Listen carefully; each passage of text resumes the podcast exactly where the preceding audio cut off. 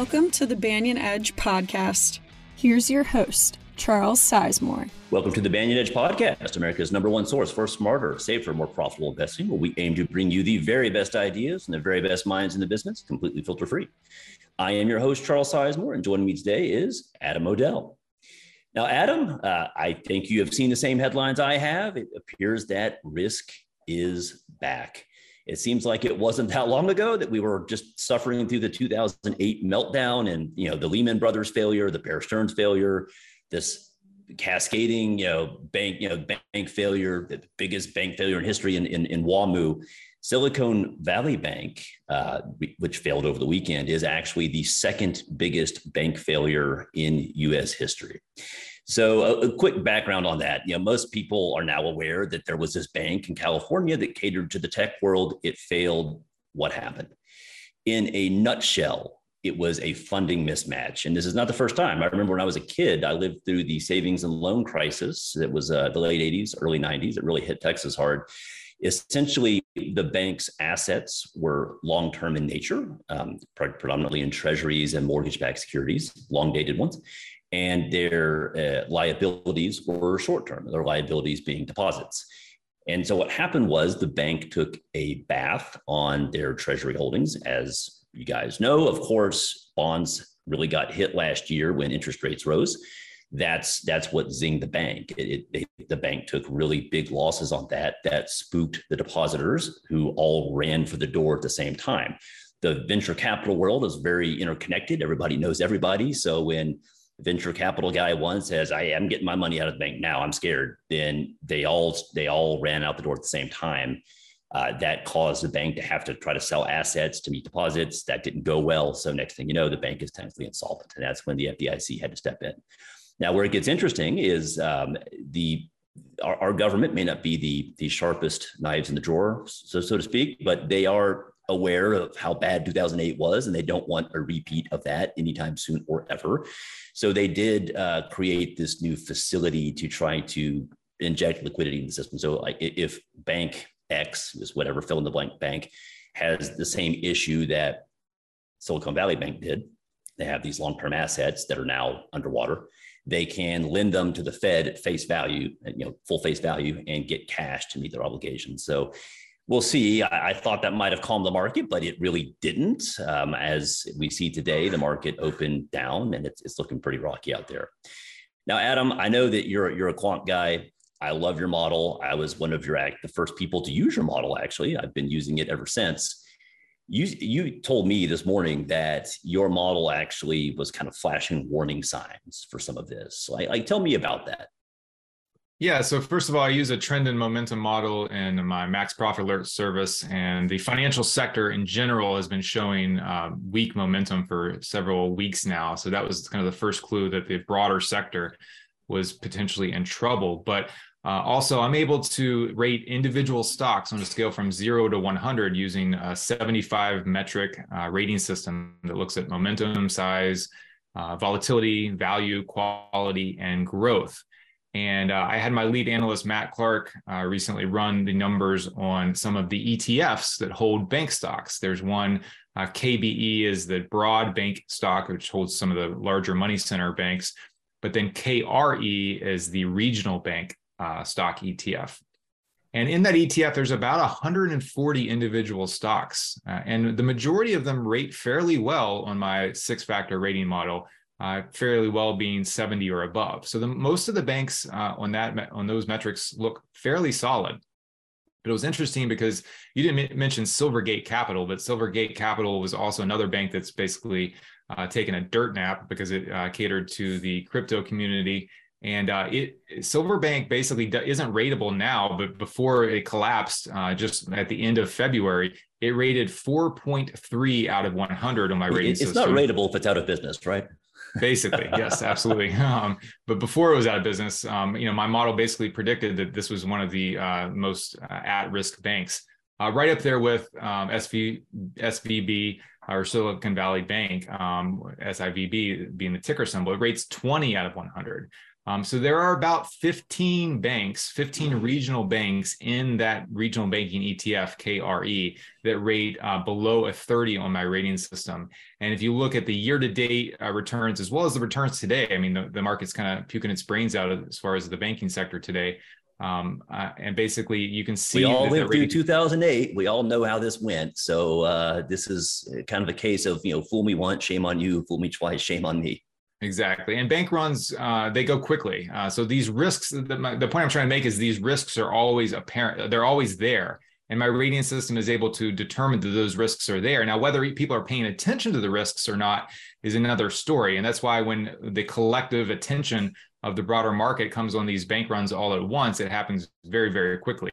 Uh, people, I were sure today, people get paranoid all of a sudden and they think that their money's not going to be good at the bank and then they run for it. Now, the good news is the that there's going to be some federal backstop depositors, but um, these banks are going under. So the people who invested in the banks and shares of the banks are going to get wiped out. Basically. Yeah, it's funny. Uh, Yellen came out, Janet Yellen, uh, the Treasury Secretary, came out and was very emphatic. There will be no bailout. There will be no bailout, you know, for, for the banks.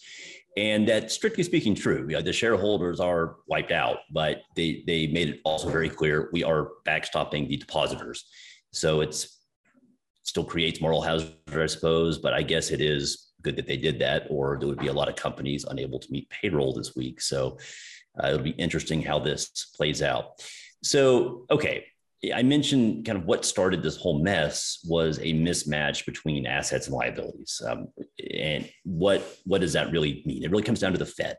What happened over the last year, of course, is that the Fed has been aggressively raising rates that is a new regime for pretty much everybody in the business today. We haven't really experienced something like this, well, really ever. This is actually the fastest rate rate hiking cycle we've ever had.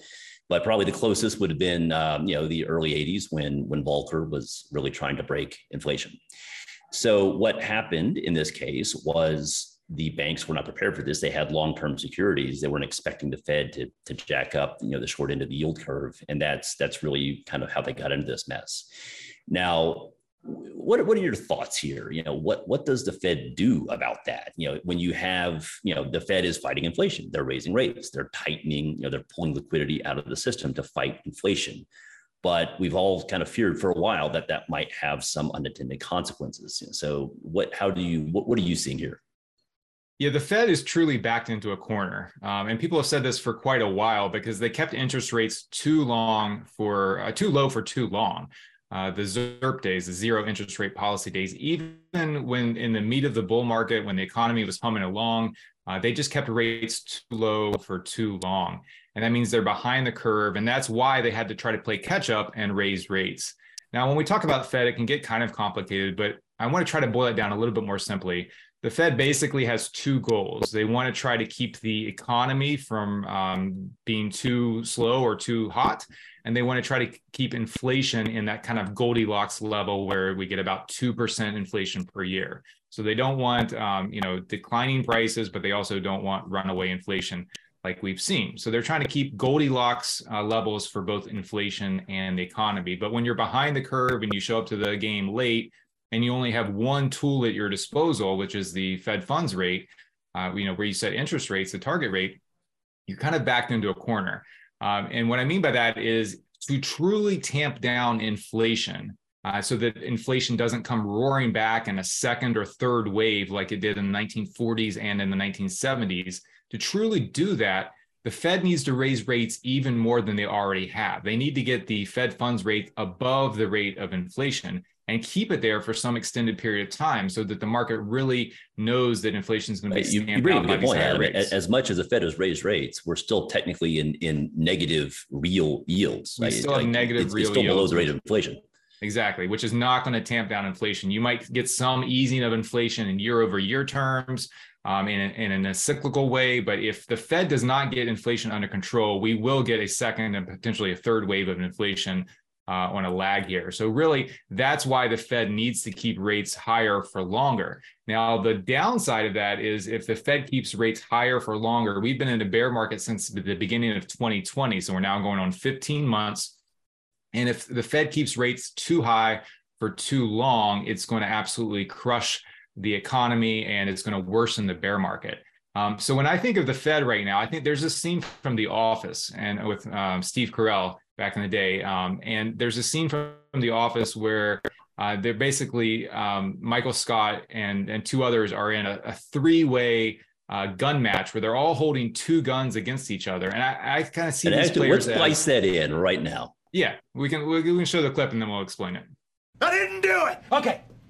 Everybody just calm down. Count calm. of three. We're all gonna put down our guns. I have crossbows. We'll put down our weaponry on the count of three. Okay. You ready? I'm ready. One, two, two, three. So here, basically, the Fed is one of these players. The Fed is trying to kill, so to speak, both inflation and um, you know, not, and not kill the economy. But if it kills one, then the other is going to kill it. So it's kind of in this conundrum where it can't really satisfy everybody. Got inflation in one site and unemployment in the other. Exactly. so you know, everybody's kind of waiting for the Fed to pause or pivot. Now, before all of these banks went under, there was basically a zero percent chance that the Fed would not raise interest rates at its 22nd, at its March 22nd meeting. But once everybody saw these banks starting to go down, the the odds of the Fed actually putting a pause on its interest rate hike regime uh, went up dramatically. So really what that means is traders and bullish investors are now pricing in this idea that the Fed is going to pause or pivot the pivot being that they will start cutting interest rates to make sure that the bear market doesn't get worse and that the economy doesn't start to slow down too much uh, into the likely recession. Well, but if it does that, then inflation is going to come roaring you know, back. When the Fed raises rates, what are they doing? You know, they're they're taking liquidity out of the system. They're making it more difficult to borrow. Well, what also makes it more difficult to borrow is when the bank goes out of business. Exactly. So when you have this potential for, you know, we've already had two uh, two major bank failures and then one failure of a bank-like entity in in uh, what was the other one? The uh, Silvergate. Silvergate. Um, you know that if, if that also makes banks less willing to lend because they're concerned about you know having enough cash on hand to meet depositors or whatnot that's going to further tighten whether the Fed wanted to or not. You know, whatever rate that the, uh, the Fed uh, sets, if the banks are no longer able or willing to lend, that also tightens. So that's that's what the Fed's up against. Absolutely, the Fed is in a no-win situation, one way or another, or both ways. They are going to lose, and it's going to create um, a, basically a bifurcation. Uh, the, the, the the stocks that are going to kill it and the stocks that are going to get killed are going to be basically separated in one group or the other by what the Fed does. Either the Fed uh, keeps rates too high too long and basically kills the economy and puts us into a really bad bear market, or the Fed pivots too soon, kind of saves, makes it a, a weaker uh, recession, and then inflation is going to come roaring back, if not late this year or early next year. Um, so it's really in a no-win situation. But in this, I mean, what do investors do in this environment? Well, for one, you know, my green zone rating system shows which stocks are rated 80 or above or 20 and below. You want to be buying and holding and, and staying uh, invested in the stocks that are 80 or above. You know, the vast majority of the 14 stocks in my um, Green Zone Fortunes portfolio are rated 80 and above. So it's a rock solid portfolio. The other thing you want to consider doing is shorting stocks that are rated below 20. And when I say short stocks, you don't actually have to about. short shares of stocks. Talked about that. Um, you and I have talked about that off and on. For we have, uh, we have, and we've talked about how the year. fact that you don't actually have to short shares of stock. There's a, a trade you can make much more safely that can bet on the declining price of a stock. Sure. Now you you've had this this this is not new for you. You've been you've been prepared you've been preparing for this for for weeks now uh, you have what you call your big short. You, you, this is your, you know, you, you, you, your analogy here is, you know, back in 2008 when everything blew up. This is a, a moment you consider somewhat analogous. This is a big short moment where we have the potential to make really good returns on the collapse of a very widely held stock. So, one thing I've noticed just over the years is that that expensive stocks can stay expensive for a long time. Stocks that should be good shorts just somehow manage to defy gravity for you know really indefinitely until there's some sort of catalyst that finally that that straw that breaks the camel's back it finally gets that short in motion is what we're seeing today is, is that that catalyst I think it could be. I mean, a lot of people are calling this the the Lehman Brothers moment. Uh, you know, again, analogizing back to 2008. Um, this bear market, the 2022 bear market that started in the beginning of 2022, has been really slow and steady. There's been kind of a grind down lower in stocks, but we haven't seen that kind of like what I'll call puke your brains out stage of the of the bear market, which is what we saw in the last quarter of 2008 once Bear Stearns and Lehman Brothers started going under. AIG needed a bailout, so we haven't seen that yet. Um, this was one of the longest and strongest bull markets, meaning from 2009 to the end of 2021. So to think that after the one of the longest and strongest bull markets, we're going to get a really easy bear market, it seems like wishful thinking to me. Um, this sure. the, the next big short. I released a presentation on Valentine's Day, February 14th, um, basically revealing that I believe that Tesla shares are going to reprice dramatically lower. And when I say reprice, I'm talking about valuation here. I don't think that Tesla is going to go out of business. It's not going to stop producing cars. It's still going to have a decent market share, and it's a it's a high growth company. It's a popular brand at the end of the day. People do like the cars. It's a cult brand, and that's the one thing working for it, and you know against a short position. But I really saw the narrative in 2020 and 2021 go in Tesla's favor any bit of news that Tesla put out during those years, um, traders and investors were willing to buy the stock at higher and higher um, price to earnings multiples. At one point in 2020, the stock was trading at 1,103 times its earnings, which is absolutely insane. Um, but really, I've seen a shift, and I've seen a real big shift in the narrative around Tesla recently. Um, as far back as April of 2022, um, Elon Musk announced his Twitter deal and the stock sold off 37%. Basically, Tesla's investors did not like the idea of the deal. The stock sold off nearly 40%. Well, and, and by the way, little... what has happened in the meantime, almost all of Elon Musk's precious time has been spent dealing with that acquisition. Exactly. And it's not just the media, but his largest shareholders, his largest Tesla shareholders are writing op-eds in the Wall Street Journal and, and, whatnot, saying like, "Look, get back to work. Focus on the company that is making money. This is such a distraction. Quit being a clown on Twitter with Twitter. Go back to building cars and building the EVs." So um, that was in uh, early 2022. Uh, in the summer of 2022, in August, the, uh, Tesla announced it was going to split its stock so that its share price would come down by a third. And the reason it stated that was so that more retail investors could afford shares of Tesla. And that would be bullish for the stock. But as soon as that stock split was announced and enacted, again, the stock sold off by more than 35%. Um, later in uh, in October, they closed the Twitter deal. He actually made uh, closed the Twitter deal for 44ish billion dollars. The stock sold off 57% by that point. And then lastly, the last part of this narrative is that every so often Elon Musk releases these master plans um, and you know basically his vision of the future. And the most recent one was on a March 1st, uh, 2023, about two weeks after I released my pre- released my presentation on the next big short.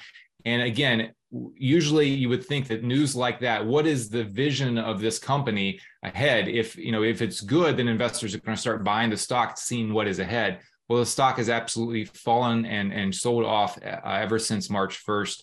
Um, so again, I think that this is just the beginning of the losses for Tesla. Um, I'm still welcoming new members into my Max Profit Alert uh, strategy uh, service. We are up more than 60% in less than a month on one of the short Tesla trades. Uh, but I think that this is a trade that can go uh, between 10 and 20x higher uh, as Tesla shares fall lower. So it's not too late to get in. Yeah, I think I think you're onto something, Adam. And and this collapse in Silicon Valley Bank, which has ripple effects throughout tech stocks in general and the investors in tech stocks, I think that I think this this may be that catalyst. So, Adam, um, I'm going to put a link below to uh, where uh, where viewers can go to to find out more about this big short, see how they can profit from that as well. Otherwise, I guess it's just time to buckle down, and uh, it, sh- it, should be a very interesting week. So time to um, buckle up. yeah, right. Well, buckle up and put a crash helmet on, for that matter. So, Adam, thanks for joining me, and good luck trading through this week. Thanks, Charles.